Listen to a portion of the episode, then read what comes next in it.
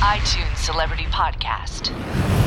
So this is uh, John Legend. And this is Questlove giving you our uh, picks for songs that inspired us. Uh, I guess we can call this our wake up podcast. Sort of, yeah. It's Yeah. our iTunes Celebrity Playlist podcast as well. And I must say that uh, whenever I'm trying to compare influences and discographies and and uh, record collections with Questlove, who has like Don't preface it. 70,000 no, no. albums. See, th- this is your version of like you know when you play some- when, yeah, he you, will always always have the deeper cuts than me. No, He'll it's always, not. It's not. He'll always be is- ah. more esoteric than me. You go first. You go first. You go first. and that, and I'm fine with that. I'm fine with that. It- So- hey, I'm gonna learn some stuff from you. You're gonna learn some stuff from me. he will learn nothing from me, and I will learn a lot from him. That's how this is gonna go. Anyway. we'll all learn together. We will learn together. All right. The uh, I'll I'll I'll go first then. Um, the first song I chose uh comes from the catalog of the Philadelphia International label from, of course, Philadelphia, the label of Gamble and Huff. Uh, pretty much the the the men that were responsible to the genre that we now know as disco, the idea of adding strings and percussion to music. Um, but they were also very big on message music. Um, and that's what separated them from a lot of the stuff that we know as disco. They their their lyrics were strong messages. Um, so the stuff I gravitated towards is more of their their I guess introspective message songs. So there's a song by uh, the O'Jays called "How Can You Call Me Brother," which is uh, one of the more confrontational songs that I've I've heard in my childhood, um, and something you just don't hear every day on the radio. So this is the O'Jays from the Ship Ahoy album, 1972. How can you call me brother? On the Wake Up podcast. How can you call me brother when you still, you still cheat and you lie, cheat and you lie? Oh, how can you call me brother when you can't even look me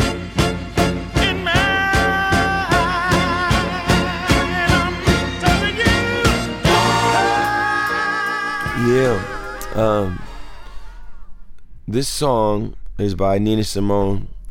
This is the first song I heard of Nina Simone's that made me fall in love with her. And it's not that she wrote the song, but she has this really beautiful live performance of it. And uh, it's called Please Don't Let Me Be Misunderstood. Um, I love the lyric of the song, which she didn't write, but she's just just an amazing performer and gives such a haunting performance of the song that always stuck with me and uh, made me want to perform the song as well. It's classic. I know that uh, both Common and Wayne used her version Yeah. on on their uh, albums. Yeah, this Yeah. is a classic. On Wake Up Radio, Nina Simone. the joy that's hard to hide. Most of the time, all I have is worry. And then you're bound to see my other side. But I'm just a soul whose intentions are good. Oh Lord, please don't let me be misunderstood. All right, so the next cut we're going to listen to is um one one of the artists that really inspired the project that John and I did, the Wake Up album, is uh, Curtis Mayfield, and um, in particular, um, Curtis Mayfield and Donny Hathaway both recorded uh, their live albums at this club called the Bitter End in New York City, and um, those were two very crucial recordings for both of their solo careers in the early '70s. Um, this particular song, Stone Junkie by Curtis Mayfield. Um, of course, C- Curtis was uh, never afraid to sort of hit the problem spot on and and be confrontational in his lyrics. But um, what I particularly like about this cut is the fact that while he's in the middle of preaching, he just breaks out into laughter. They never uh, fix the uh, the blooper or the or the blunder in his lyrics, and so it was, it was like a real human moment for like Hmm. 20 seconds. The fact that he was in such a serious couplet of, of his lyrics, and then he fumbled a word, and him and the audience just broke out in the laughter in the middle of the song. So I always loved that. Stone Junkie by Curtis Mayfield on Wake Up Radio. But when come aches and pains, you still use the pill. I don't mean nothing. Stone junkie, stone, stone junkie, stone junkie, stone,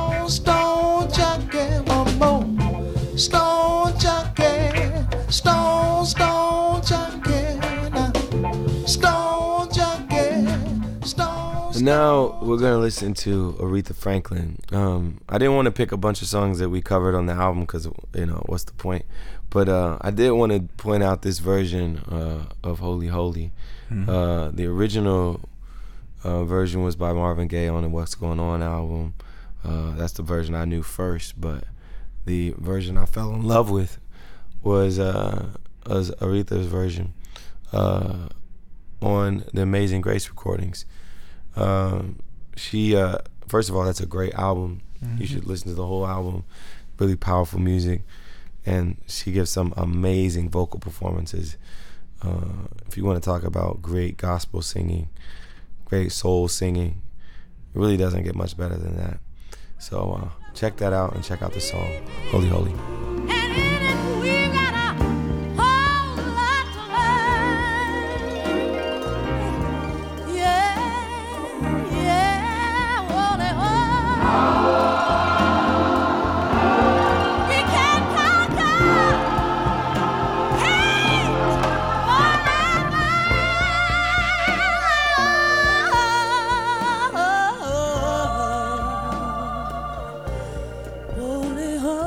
How about um this next song?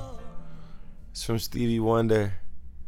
It's from the Fulfillingness' First Finale album. Congratulations on saying that without stuttering. Yeah. A lot of people don't mention that as their favorite record because they hate saying the hate album saying title. the word. Stevie trying to be really- deep with this little It's really an unwieldy title. Right. But uh, one of my favorite songs ever from him is uh, "They Won't Go When I Go," and uh, it's just so haunting. It's like it's mesmerizing to me. There's the vocal performance and how it builds, and Mm-hmm. uh, the uh, ba- the backing vocals. I think really cool arrangement on those. I heard that uh this is the song that this is the first song that he wrote after. Not many people know that um long after Innervisions came out, Stevie was in an accident Yeah, that car accident. took him within an inch of his life and um he was in a coma for about 3 months and um when he came to I think the the plan was to release a live record just to get something out there, but Stevie wasn't feeling it and kind of went into retreat. And this is like one of the first songs that he wrote uh, for Fulfillingness' First Finale. So yeah, I too love the song as well. They won't go when I go.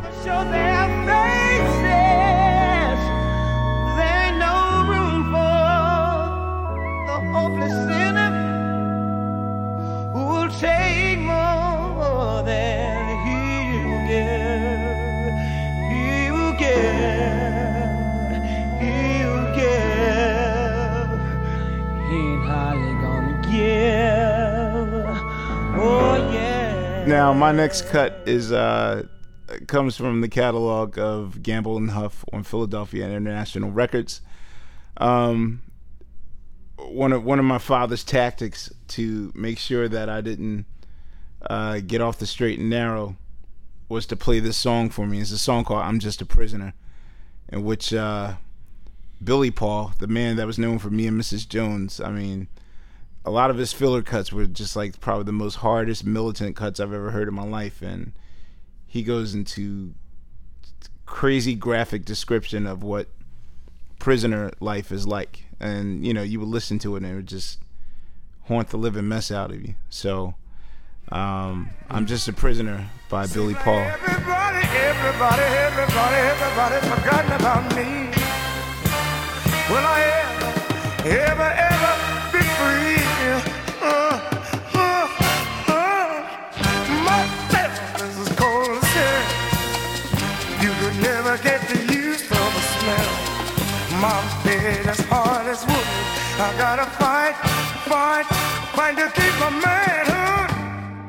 next song, we're gonna go with um, Marvin Gaye. Um, of course, Marvin is "What's Going On" album is kind of the gold standard of kind of popular, socially conscious uh, albums. The kind of quintessential message album. Um, but I'm I'm actually gonna go with Trouble Man, um, which it kind of reminds me of Hard Times to some degree, which from the album that we just did, uh, and just kind of talking about uh, the plight of a black man in the city, uh, the the struggles they go through, and uh, and uh, and just really putting that in a great musical form. But the, the crazy thing about Marvin is he made all of it sound smooth and, and beautiful, even even when it, it was talking about the angst of, of, of what was going on. You heard some of the angst in his voice, but there's also all this beauty and, and kind of uh, and you know he always had a sensual sound to everything he did, Right. and uh, and I guess that's that's that's why it went down so easy for for for him to make this kind of music because he had that the sweet sounds of it, but then also the real message uh, involved as well. It should also be noted that uh, Universal has been kind of sitting on at least seven hours worth of a Trouble Man outtakes, Mm. of which I know that they're going to release a, a three CD set of of other Trouble Man era stuff, which you know I find more exciting because he was more experimenting and Yeah. it wasn't a Marvin Gaye album per se, but yeah, it's one of my favorites too. Trouble Man by Marvin Gaye. I know some places and I see some faces. I got good connections. They dig my directions. When people say that's okay, they don't bother me. I'm ready to make it. Don't care what the weather. Don't care about no trouble. Got myself together. I feel the kind of protection that's all around me.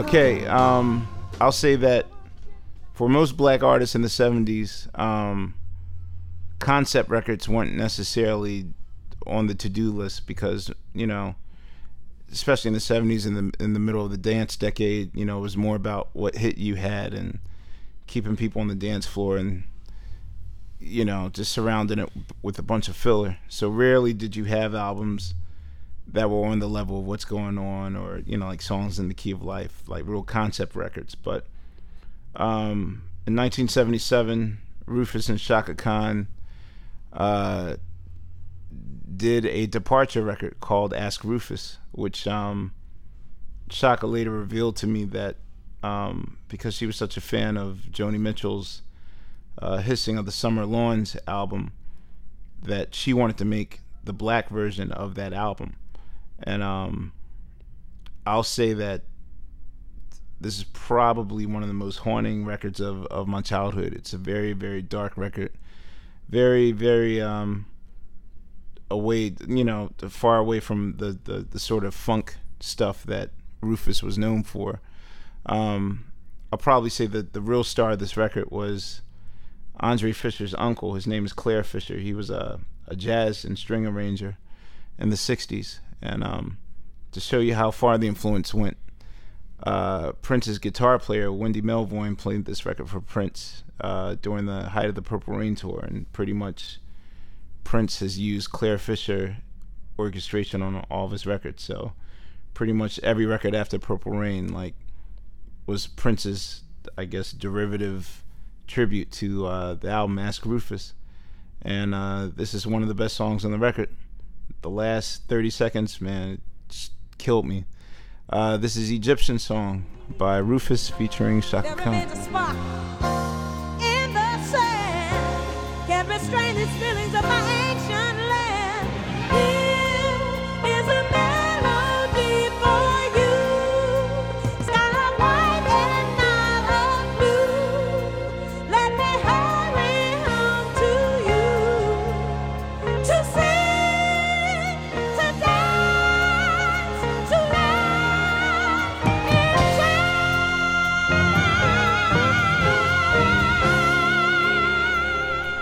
Next song, uh, I actually picked an OJ song too, uh, because this is a song my dad used to play around the house. One one of the songs he played more than any other song, and um, and it's a it's not message music. It's just beautiful love music. But uh, uh, you know, it's one of those songs that when I think about Philly International, when I think about that era, uh, I always think about this song that my dad used to play in the house, "Stairway to Heaven" by the O'Jays.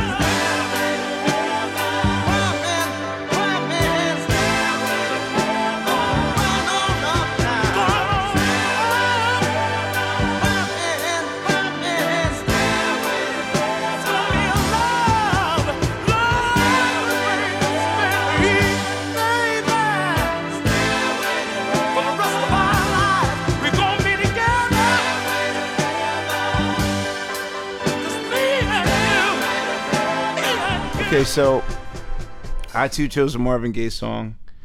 Um, most people know that Marvin Gaye's uh, landmark 1978 album "Here, My Dear" was probably one of the greatest acts of revenge any artist has ever uh, uh, set forth, as far as putting his personal life on on a platform to be judged. Um, of course, when the album came out, it was universally panned by every critic except for one, a, a David Ritz in Los Angeles of the Los Angeles Times. Of course, now you know he's a world-renowned author, um, and he wrote uh, Gaye's autobiography. He was so obsessed with the "Here, My Dear" record that he became Gaye's best friend and uh, actually co-wrote "Sexual Healing" with him some years later. But um, the history of when did you stop loving me and when did I stop loving you is basically um, Gaye was trying to divorce his wife, uh, of course Berry Gordy's sister Anna Gaye.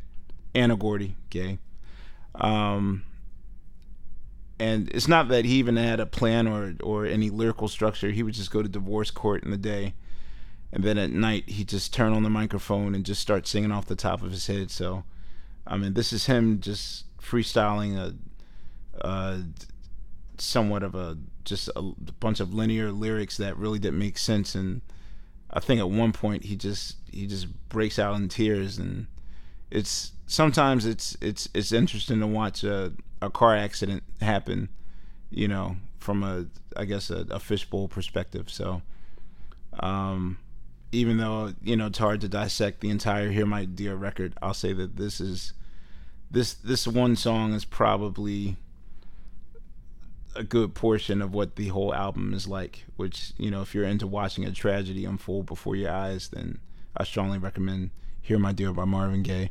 And this is "When Did You Stop Loving Me? When Did I Stop Loving You?"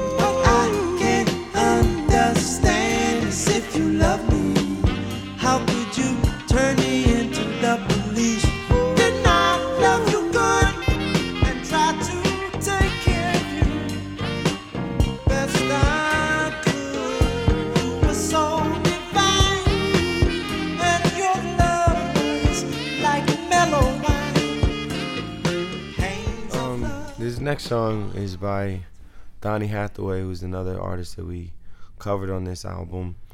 Um, but uh, I'm picking another song. Uh, Someday we'll all be free. Um, such a such a beautiful performance on this song.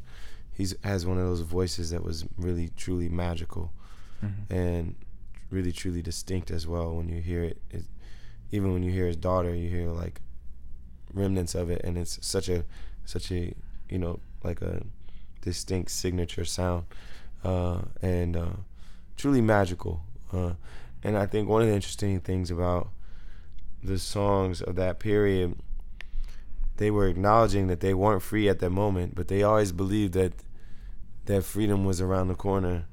Uh, Right. uh, you know, I guess in the same sense that Martin Luther King said, you know, I've been to the mountaintop, I've seen the promised land. You know, people like Nina Simone wrote, "I wish I knew how it would feel to be free," and and uh, or sang that, and Donny sang, "Someday we'll all be free," uh, and that's that's the interesting thing about that music was that it didn't sugarcoat what was going on, but it still had a sense of optimism and hope that uh, was was was really was palpable at the time. Still, here it is. Someday we'll all be free.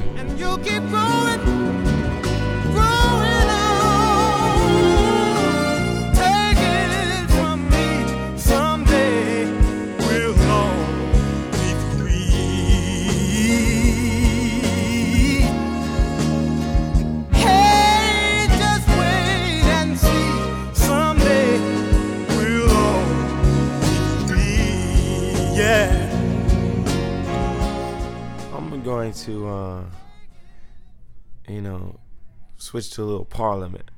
Um, I was actually we were talking about covering this song uh, when we were thinking about doing this live Yeah. performance um, recently, and uh, it didn't work out tempo wise. We were talking about for the Miss Universe pageant, which was going to Oh, be we kind of did that. radical. Yeah, it was their gonna be kind of radical doing a, a Parliament song. Oh, their eyes would have popped out of the back But of their it- heads. I love the song, and I just got to find the right time to cover it To and, do uh, it, and do it the right do it the right way. But uh, it's Parliament. I've been watching you, the way you move your sexy body. I love this song. I've been watching you. The way you move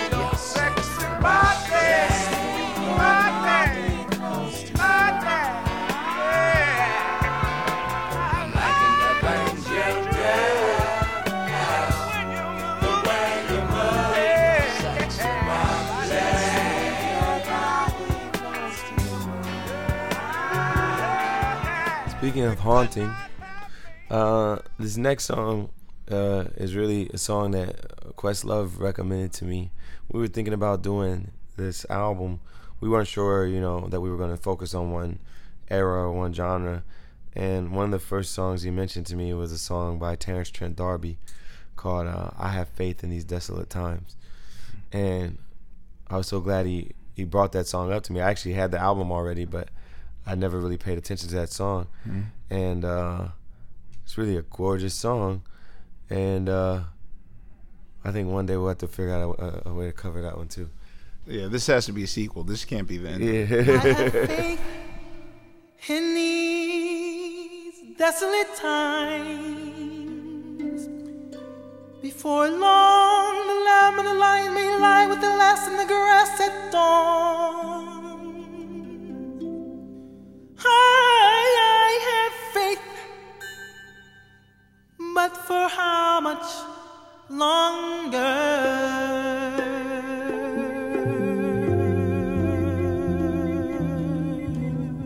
Okay, uh, my next song is uh, an unlikely song from Sly and the Family Stone, of course. Uh, I guess Sly, Sly and the Family Stone's presentation was probably more revolutionary than any message that they could bring. I mean, for the fact that was like a racially and sexually mixed band of men and women, blacks and whites. Um, but of course, you know the the album that came out before their breakout hit, "Dance to the Music," always gets overlooked, and that album was called "A Whole New Thing," which it literally was a whole new thing. And uh, the very first song on that record, uh, pretty much uh, captures what Sly and the Family Stone was all about. It's a song called "Underdog," and you know, it's it's basically takes the position of a person who is in the minority trying to make their way in the world and trying to tell you, you know, I can relate. I know how it feels to be, you know, have to go along with a lot of people that you don't want to go along with because there's a lot more than, than there are of you. Um, it's it's it's strange that a lot of his more political songs were early before his breakout stuff, but um, yeah, this album's a is a is a must have for any soul fan. This is Underdog by Sly and the Family Stone.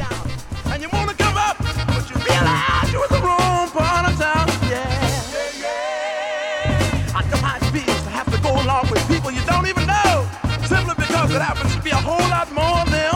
Yeah. Yeah, yeah. Say I'm the under. I'm the under.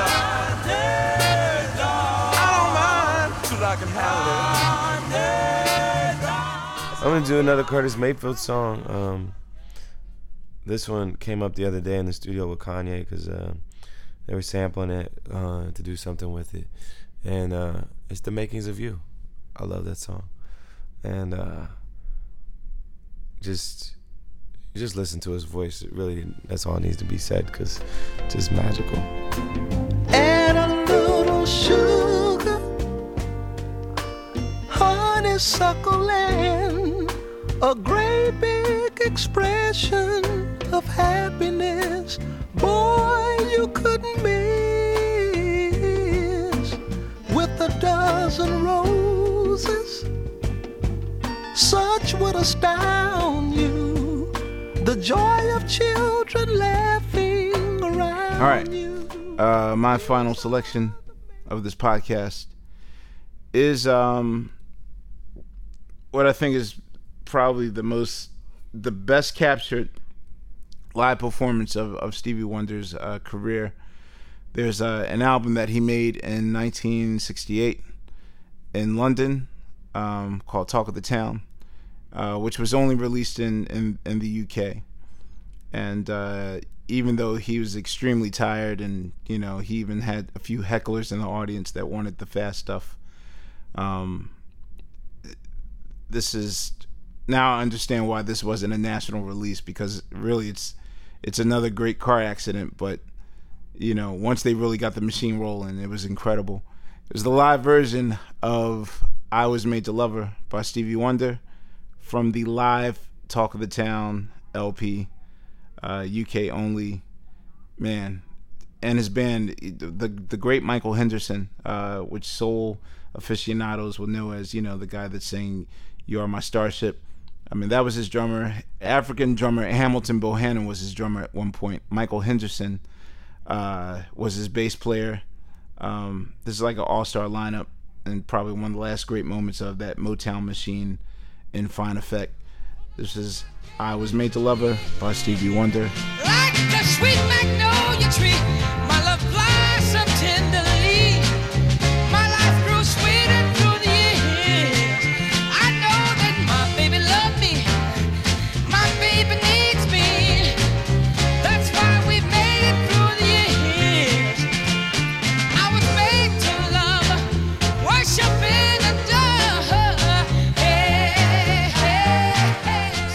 uh, John Legend. And this is Questlove. Thank you so much for joining us for this uh, iTunes Celebrity Playlist podcast. Uh, as you probably know, our album Wake Up is available on iTunes right now, so we highly recommend you purchase that as well. Yes, absolutely. Um, and again, you know, use this music that we we gave you as an education. Look up some of these artists, pass the tradition on, and keep soul alive. It's Questlove and John Legend signing off. Thank you. iTunes Celebrity Podcast.